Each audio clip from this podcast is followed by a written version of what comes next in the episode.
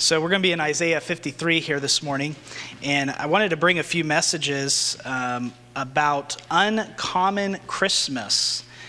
And when you, when you talk about Christmas time, what pictures um, usually come into your mind about what Christmas is all about? What? Manger, okay. What else?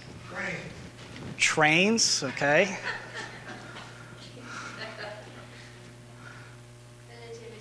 Nativity scene.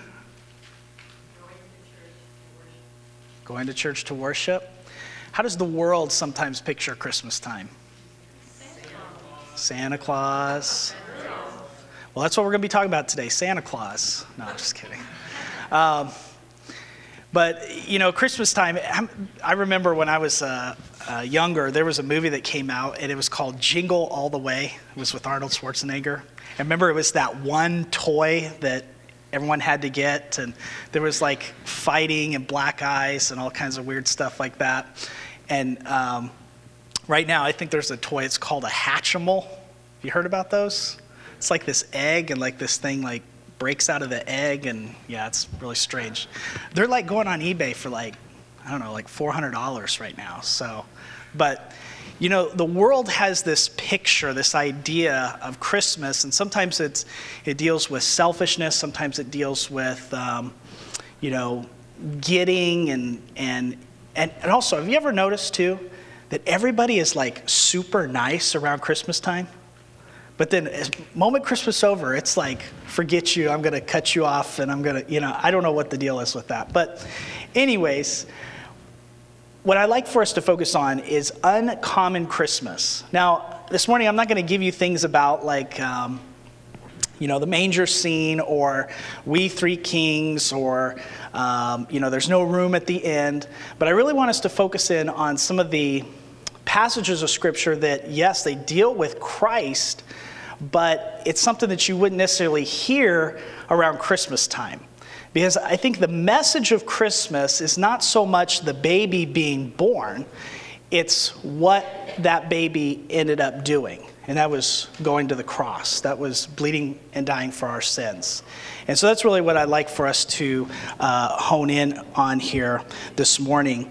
Could you imagine if you were to walk outside, like right now, and outside there was in big, bold letters a phrase that said, I exist.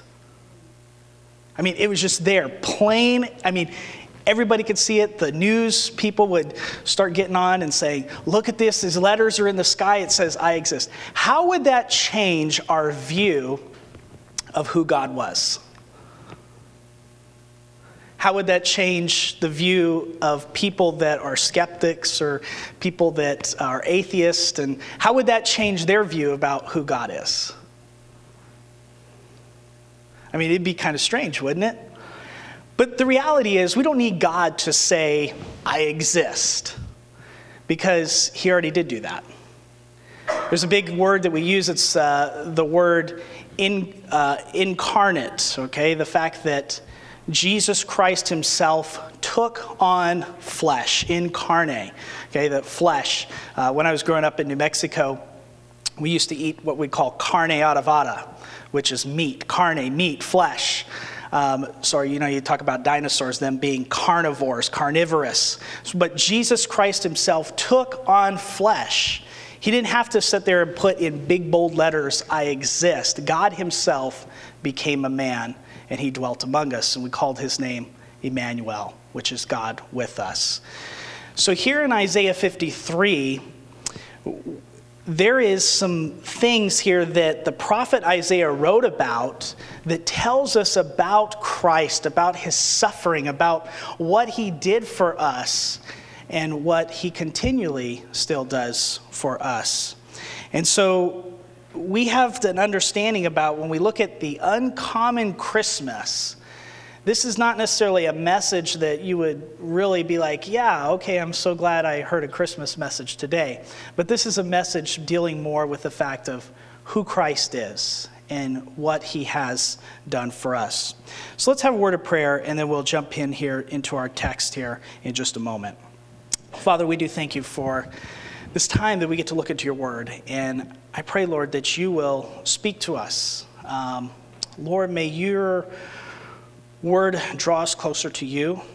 Um, Lord, it's your, it's your provision, it's your steadfast love, it's your mercy that you show to us continually, day by day, and help us to show that same attitude, show that, that love, that compassion, that mercy towards others, pointing people uh, to you.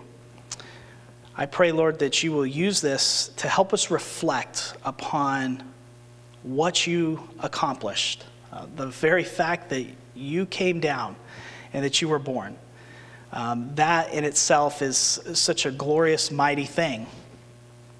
But Lord, you died for us. You gave your body, you gave your blood, and we are just so grateful for that. We thank you for your love for us, and may you help us be edified here this morning. We ask all this in Christ's name. Amen. So, Isaiah 53 here, uh, very interesting portion of scripture. And it's very lengthy, even though it's only 12 verses. So I don't necessarily have all of the verses here for us to read up on the screen here, but we will go through the verses nonetheless. But I wanted to pull out a few things here. And this morning I'd like to talk to you about an unattractive plant in the dirt. An unattractive plant in the dirt. That's exactly how God described his son as an unattractive plant in the dirt. Sounds kind of hopeless, doesn't it? You know, you think about when you have a plant. My mom, she's got this like crazy addiction. She has like, I don't know, last time I counted, she had like at least 25 house plants. And I haven't seen these things in a while. And when I went to go see them, they, they built a kind of like an addition onto their house. It was kind of like a, uh, like a, uh, a sunroom. They had a hot tub in there. And she put all these plants in there. And I walked in there and it was like walking into a jungle. I mean, it, these things have grown enormous. And I remember some of those plants as being kind of smaller and they were kind of in the house by the window, but man, she put them in there and they just exploded. But here, God describes his son as an unattractive plant in the dry dirt. So let's take here, notice here, with a few verses here, what the Lord talks about here. First of all, I'd like to notice number one, God's plan for his son. Let's read here Isaiah 53, verses 2 through 3. The Bible says, For he grew up before him like a young plant and like a root out of the dry ground. He had no form or majesty that we should look at him, and no beauty that we should desire him. He was despised and rejected by men, a man of sorrows and acquainted with grief. And as one from whom men hide their faces, he was despised, and we esteemed him not. Why couldn't God say a healthy plant, a robust oak, a giant sycamore tree? Why did he have to say a small, tender plant? Why did God say that? How come God couldn't say that this root was, was in moist, fertile soil? Why does God have to say a root out of dry ground? There's something interesting here about this unattractive plant that is in the dry ground that explains to us exactly who Jesus Christ is. Isaiah 53 has been said to contain the deepest, the loftiest thing in the Old Testament. One Bible commentator wrote this. He says, Here we seem to enter the Holy of Holies of Old Testament prophecy, that sacred chamber wherein are pictured and foretold the sufferings of Christ and the glory which should follow. So, why did God choose to inspire Isaiah seven centuries before the birth of Christ to write a tender plant and a root out of dry ground? You know, let's try to picture this here just for a moment. How many of you ever been to maybe a desert type place, maybe like, uh, let's just say, out in the west somewhere? Have you ever been? Okay, a few of you. All right. Have you been in some of the real desolate areas where it seems like nothing is going on? Maybe you drove, okay, and you're driving and driving and there's nothing and nothing and nothing. It seems like there's no life anywhere. You're thinking, am I even in the United States anymore? Can you imagine the picture if you're walking in a desolate area? It's dry, it's hot, it's dusty, and it just seems there's it's void of life.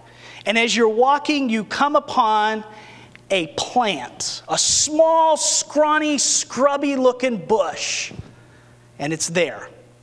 And it seems to somehow be surviving, and there's nothing else around. And you're looking around in the, in, the, in the ground there, and it's all cracked up and dried out. And you're going, How in the world is this plant surviving?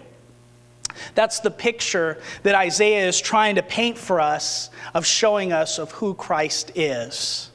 There appears to be no life, no water, no vegetation except this scrawny little plant that has somehow survived. You know, you stop and think, how is it surviving? It's small and tender. When the wind blows, it almost breaks in two. How is this possible? How was this plant able to take root in such a harsh environment? Are you getting the picture? God's prophet Isaiah was inspired to write about the sufferings of Christ here, and he describes him as a young plant and as a root out of dry ground. God's prophet writes about his sufferings even before his birth. It seemed that this plant would hardly have a chance at success and flourishing. The harsh conditions seems like an unlikely situation for this plant to even survive. And much less being a root in dry ground further adds to the complexity of the situation here. You know, when I was, uh, when I first started in ministry, before I went to Bible college, I was working at a church. It was like my home church. And I got hired on there to work uh, doing like grounds and maintenance and then also doing some outreach uh, type things. And the pastor came to me one day and he said, Hey, I want to have some flowers planted out here uh, in the front of the road. I said, Okay.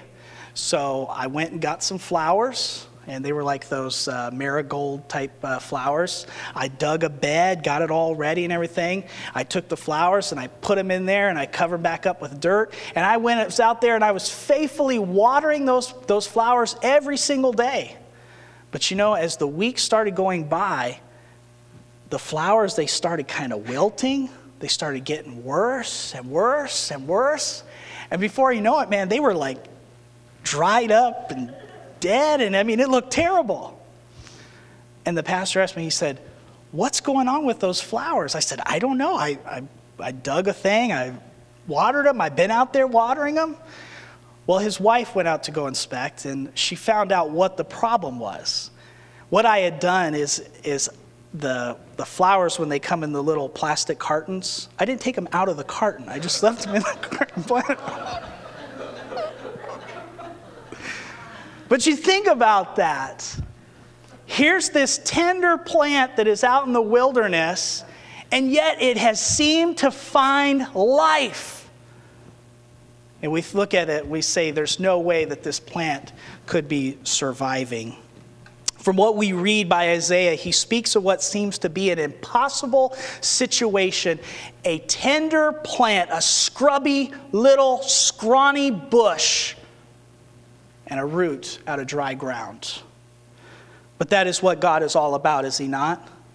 God is all about taking the impossible situations and making them possible. The scriptures tell us what is impossible with men is possible with God. And in times of desperation, in times of, of hardship in our life, when we look around and we say, This is an impossible situation, that is when God begins to do his greatest work in our lives because he takes the impossible and makes it possible. But here, the prophet is talking about Christ as being a tender plant, a root out of dry ground. The absurd, the hopeless, the unworkable situations that sometimes we find ourselves in are the ways that God chooses to use to bring glory to himself. I think that is what makes the story of Christ so great because it's the odds of which Christ had to overcome in order to be our Savior. He was a small, tender plant, a root out of dry ground. Consider the hardships that Christ had in being born into this world. Here's just a few of them. Number one, the Lord came from a paralyzed nation. The Jews had been laid low by several foreign powers. It was the Assyrians and the Greeks and the Romans that had come in. The, the one great nation of Israel had been laid to waste.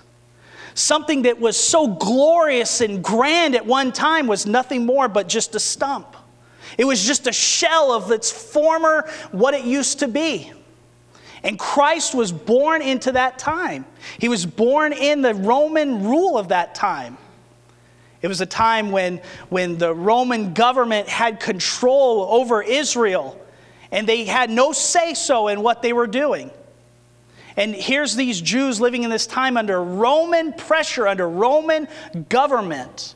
It'd be like today, living here in America and all of a sudden a foreign power coming in and taking everything that we own, enforcing rules and regulations upon us that we don't want to have enforced upon us. This was a hardship that Christ had to endure.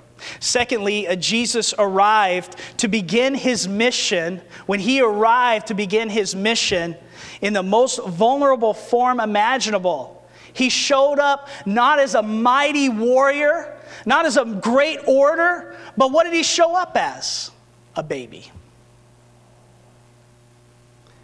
All of his enemies that thought that he was a threat said, Hey, this is so easy. We could get rid of this child, no problem. In fact, Herod himself sent out a decree to have all the children two years and young, younger to be slaughtered in the streets.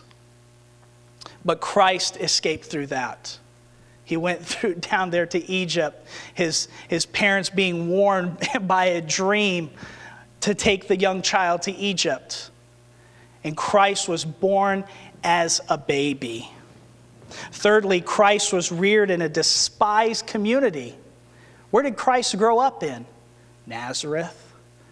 The Nazarites were known as people that had guile, they were people that were deceitful. In fact, it was said, Nathanael said to Philip, Can anything good come out of Nazareth?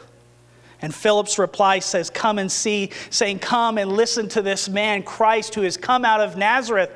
And what was Nathanael's response? He says, Indeed, look at this. Here's a Nazareth, person who lives in Nazareth that has no guile in him whatsoever. In other words, Christ grew up on the wrong side of the tracks. Fourthly, Christ had no formal education in the teachings of the rabbis. He wasn't schooled in the, in the train of thought. In fact, we find him at a young age as he's sitting in the temple asking questions. And these people are amazed at his wisdom, going, Where in the world did he learn this from? In other words, he ain't have no schooling on his records. But Christ overcome, overcame all of those things because he is a tender plant, a root out of the dry ground. This was God's plan for his son. As you can see, this was the most unlikely situation for Christ, for someone to be born during this time. A tender plant, a root out of dry ground. The Jews were looking for a Savior. But if you had your pick of a Savior, would you choose a baby? Would you choose somebody who wasn't schooled in the, the, the school of the rabbis? Would you choose somebody that didn't necessarily come as a mighty warrior? When Christ came on the scene, they didn't want him, they were looking for somebody else. Let's look at a few things that God planned for his son in this passage. Notice a few of these words that are emboldened here. It says that he has no former majesty. He would come as a servant. He would come as one that wouldn't be surrounded with splendor and pomp and circumstance. He was born in a barn. That's no place for a king.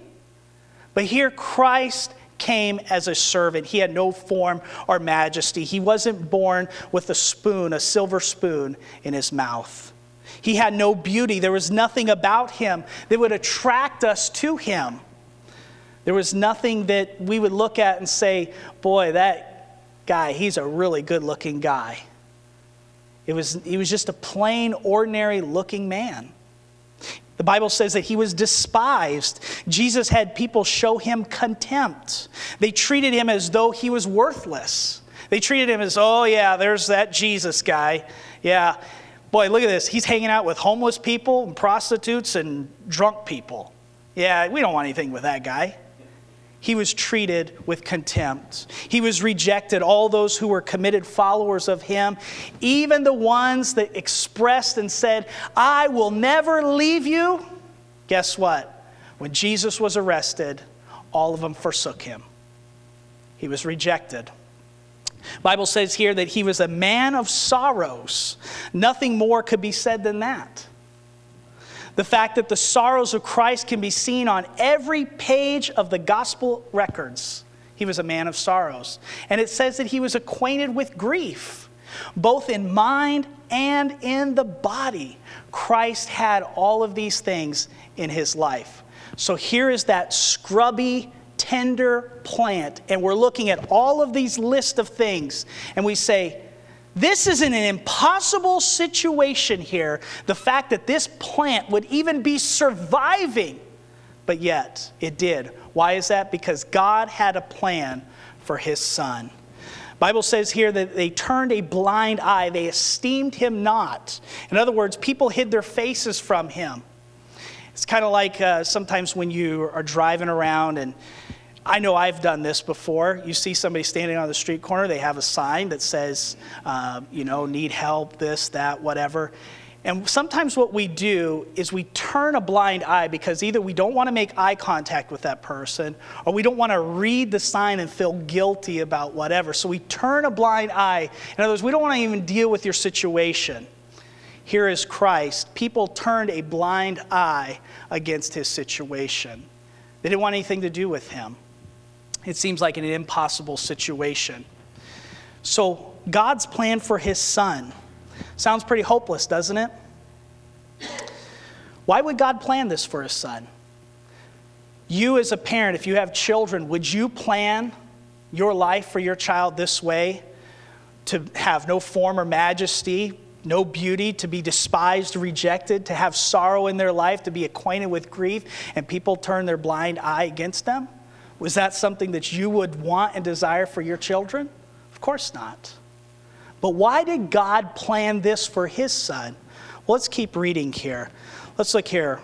The Bible says here, continuing in Isaiah 53. It says here in verses 4 Surely he has borne our griefs and carried our sorrows, yet we esteemed him stricken, smitten of God, and afflicted. But he was pierced for our transgressions, he was crushed for our iniquities. Upon him was the chastisement that brought us peace, and with his wounds we are healed. All we like sheep have gone astray. We have turned everyone to his own way, and the Lord has laid on him the iniquity of us all. And he continues here in verses 7 through 8 He was oppressed and he was afflicted, yet he opened not his mouth like a lamb that is led to the slaughter and like a sheep that is before his shears is silent, so open not his mouth. By oppression and judgment he was taken away, and for his generation, who considered that he was cut off? Out of the land of the living, stricken for the transgression of my people. And we find here also, secondly, God's mission for his son in verses 9 and 10. And they made his grave with the wicked and with the rich man in his death, although he had done no violence and there was no deceit in his mouth. So, God's plan for his son, that tender plant, a root out of dry ground, is because God had a mission, God had a, had a purpose for his son. And that mission was that the hardships that he was going to endure, those difficulties that he was had to overcome in life was all for a purpose because the culmination of all of that was that Jesus was going to go to the cross. And in that alone was a hardship, was a difficulty that he had to undertake. The scriptures that we read just read lays out for us in graphic detail about the mission God planned for his son. It tells us Jesus, knowing this of himself, Jesus knew of the difficulties that he was going to undertake, knowing that he was going to go to the cross, knowing that he was going to be despised, knowing that he was going to be rejected, knowing that he was going to be pierced, knowing that the, the judgment and the, the judgment and the chastisement of God was going to be laid upon him. Jesus, knowing all of that, still went ahead with it. You know, nothing could speak more of God's mission for his son. Bear of our griefs and sorrows, smitten, stricken by God, pierced for our transgressions, crushed for our iniquities, chastised for our peace, and most of all, our iniquities that were laid on him.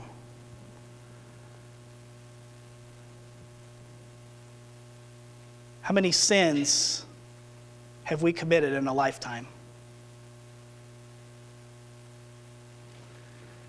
You know, we all do things that are wrong. We all say things that are wrong. We think things that are wrong. But think about the things that we have done in the deepest, the darkest, most secret, hidden places in our lives. And those very things were laid on Jesus Christ and he became the bear of our iniquities. God's mission for his son has given us so much. He's given us salvation, he's given us forgiveness of our sins. This unattractive plant in the dry dirt, the most unlikely candidate to survive, has provided life for all who believe in him. He was wounded for our transgressions, he was crushed for our iniquities. You know, we may never understand the gravity of that statement. But when we behold our sin and how terrible and unattractive it was, and that it was my sin, our sin, that was laid upon Jesus Christ, that he took that upon himself, that makes the unattractive plant the much more glorious. Because even though people see it and they say, this is worthless, there's no way this is going to work, there's no way that we could trust in this.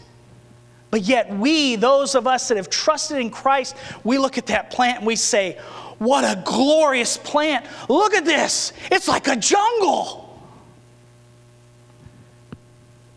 Here's a couple things about his mission that we learn here out of this.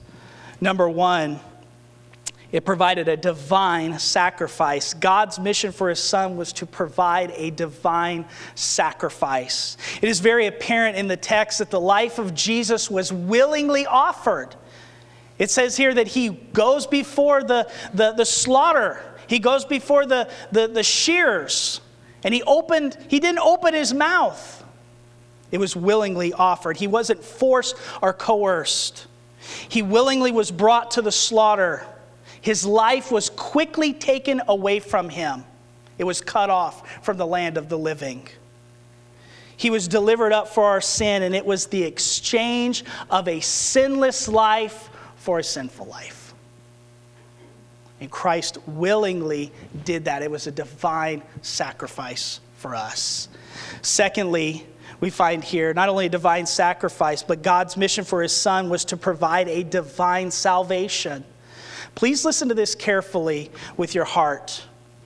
Even though a sacrifice was made upon the cross, and Jesus paid for all the sin debt of the entire world, that sacrifice has no effect whatsoever unless a person receives that personally into their life. We can talk all we want to about Jesus. We can talk all we want to about the sacrifice he made. But that tender plant, that root out of dry ground, has no effect until we personally apply it in our lives and in our hearts. On June 26, 2002, I made a decision to trust in that sacrifice. I took Jesus at his word, saying, Come unto me, all that you labor and heavy laden, I will give you rest.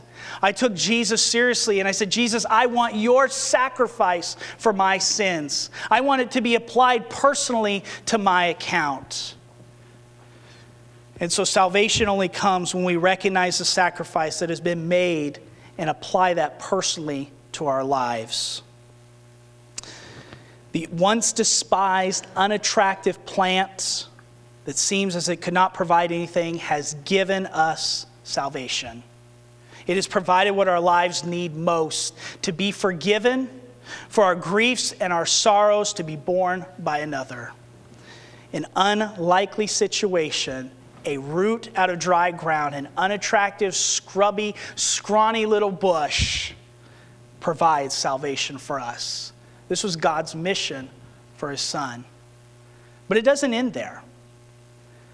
Sometimes we look at salvation, we look at Christ, and we say, Boy, what a glorious thing that He provided for us in salvation. Let's keep reading here, these last few verses here about Christ. In verses 10 through 11, it says, Yet it was the will of the Lord to crush him. He has put him to grief. When his soul makes an offering for guilt, he shall see his offspring, he shall prolong his days. The will of the Lord shall prosper in his hand. Out of the anguish of his soul, he shall see and be satisfied. By his knowledge shall the righteous one, my servant, make many be accounted righteous, and he shall bear their iniquities. Thirdly, God's passion for his son. It's his will. God has a passion, God has a will, and in this passage, that will was directed towards his son. Notice the text. It was his passion, it was his will to crush him. It was his passion, it was his will to put him to grief. It was his passion to make his soul an offering for guilt. It was his passion to make his will prosper in Christ's hands. And it was his passion to see and be satisfied by the anguish of his soul. Notice in the text here, twice Isaiah mentions here, he says, when he has put him to grief, when his soul makes an offering for guilt, and secondly, the anguish of his soul he shall see and be satisfied. Why did Isaiah have to write that twice? Well, Christ bore the sole penalty for our sins. The real sacrifice for sin was the full surrender of Christ's will, his life. And can you imagine here that Christ, when he's on the cross, he gave his life? His whole being was given so that we might have salvation. Nothing was held back. I think about the scene as Christ, he's in the garden, and as he's praying, the Bible says that he's praying out of earnestness and, and out of much anguish in his heart. And his sweat begins to mingle with his blood, and the blood capillaries there break as he's under much distress. And he's praying to his Father. And what does he pray? He says, Father, if it be your will, please take this cup of suffering away from me. But he says, Nevertheless, Father, not my will, but your will be done. And I find it interesting the fact that it was the will of the Lord to crush him. And it was his will to give him great grief. And it was the will of the Lord to bring much anguish of his soul. But what does that have to do with his will and his passion? Well, here's a better question that I'd like to ask for you this morning What is the main purpose of God sending his son to be offered as a sacrifice for our sins?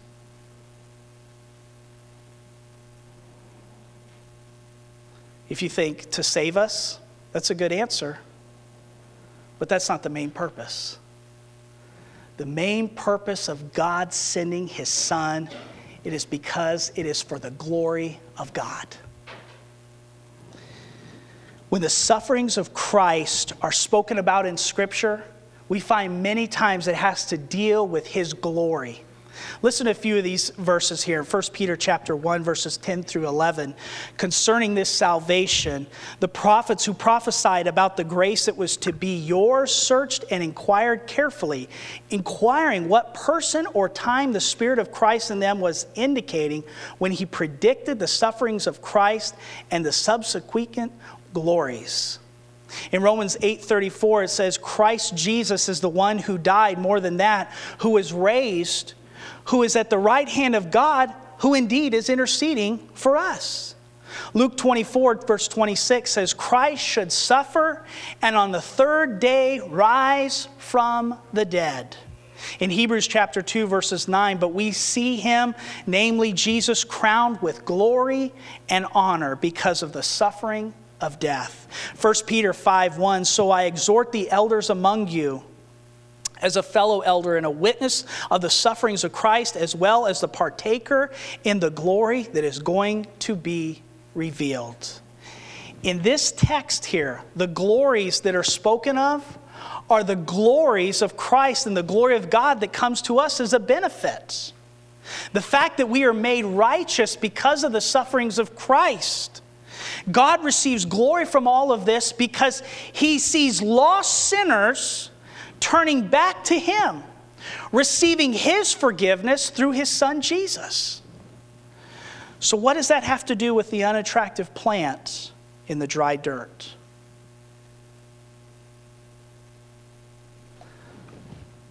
When this world sees Christ, when this world sees Christianity, when they see our message that we're supposed to be proclaiming, you know what they see? A tender plant a root out of dry ground. They see it as the most unlikely situation to provide anything for them. They would rather trust in themselves, a church, baptism, communion. They would rather look towards something else than to look towards that unattractive plant in the dry ground. And the glory that God receives from this that he could take that unattractive plant, a root out of dry ground, and be able to provide salvation for us, it all points back to God. And God receives all the glory from this. Because I guarantee you, none of us in here that know Christ as our Savior, when we stand before God, we're not going to say, Yeah, God, I'm so glad that, you know, that one day, um, you know, I was uh, able to go to church and, and I was able to do this and I was able to do that and I was able to do this. That's not going to be the case. The Bible says we're going to fall down, we're just going to worship him because he's going to receive the glory. Because that unattractive plant in dry ground was able to provide salvation for us. So, how about you? If you're not a follower of Christ, I would urge you to turn to Jesus Christ. You say, Mike, possibly all of us in here are followers of Christ. That's great. I hope that's the case. This message is what we are to be proclaiming. Yes, Jesus did come in a manger, but that wasn't the end. That was only the beginning.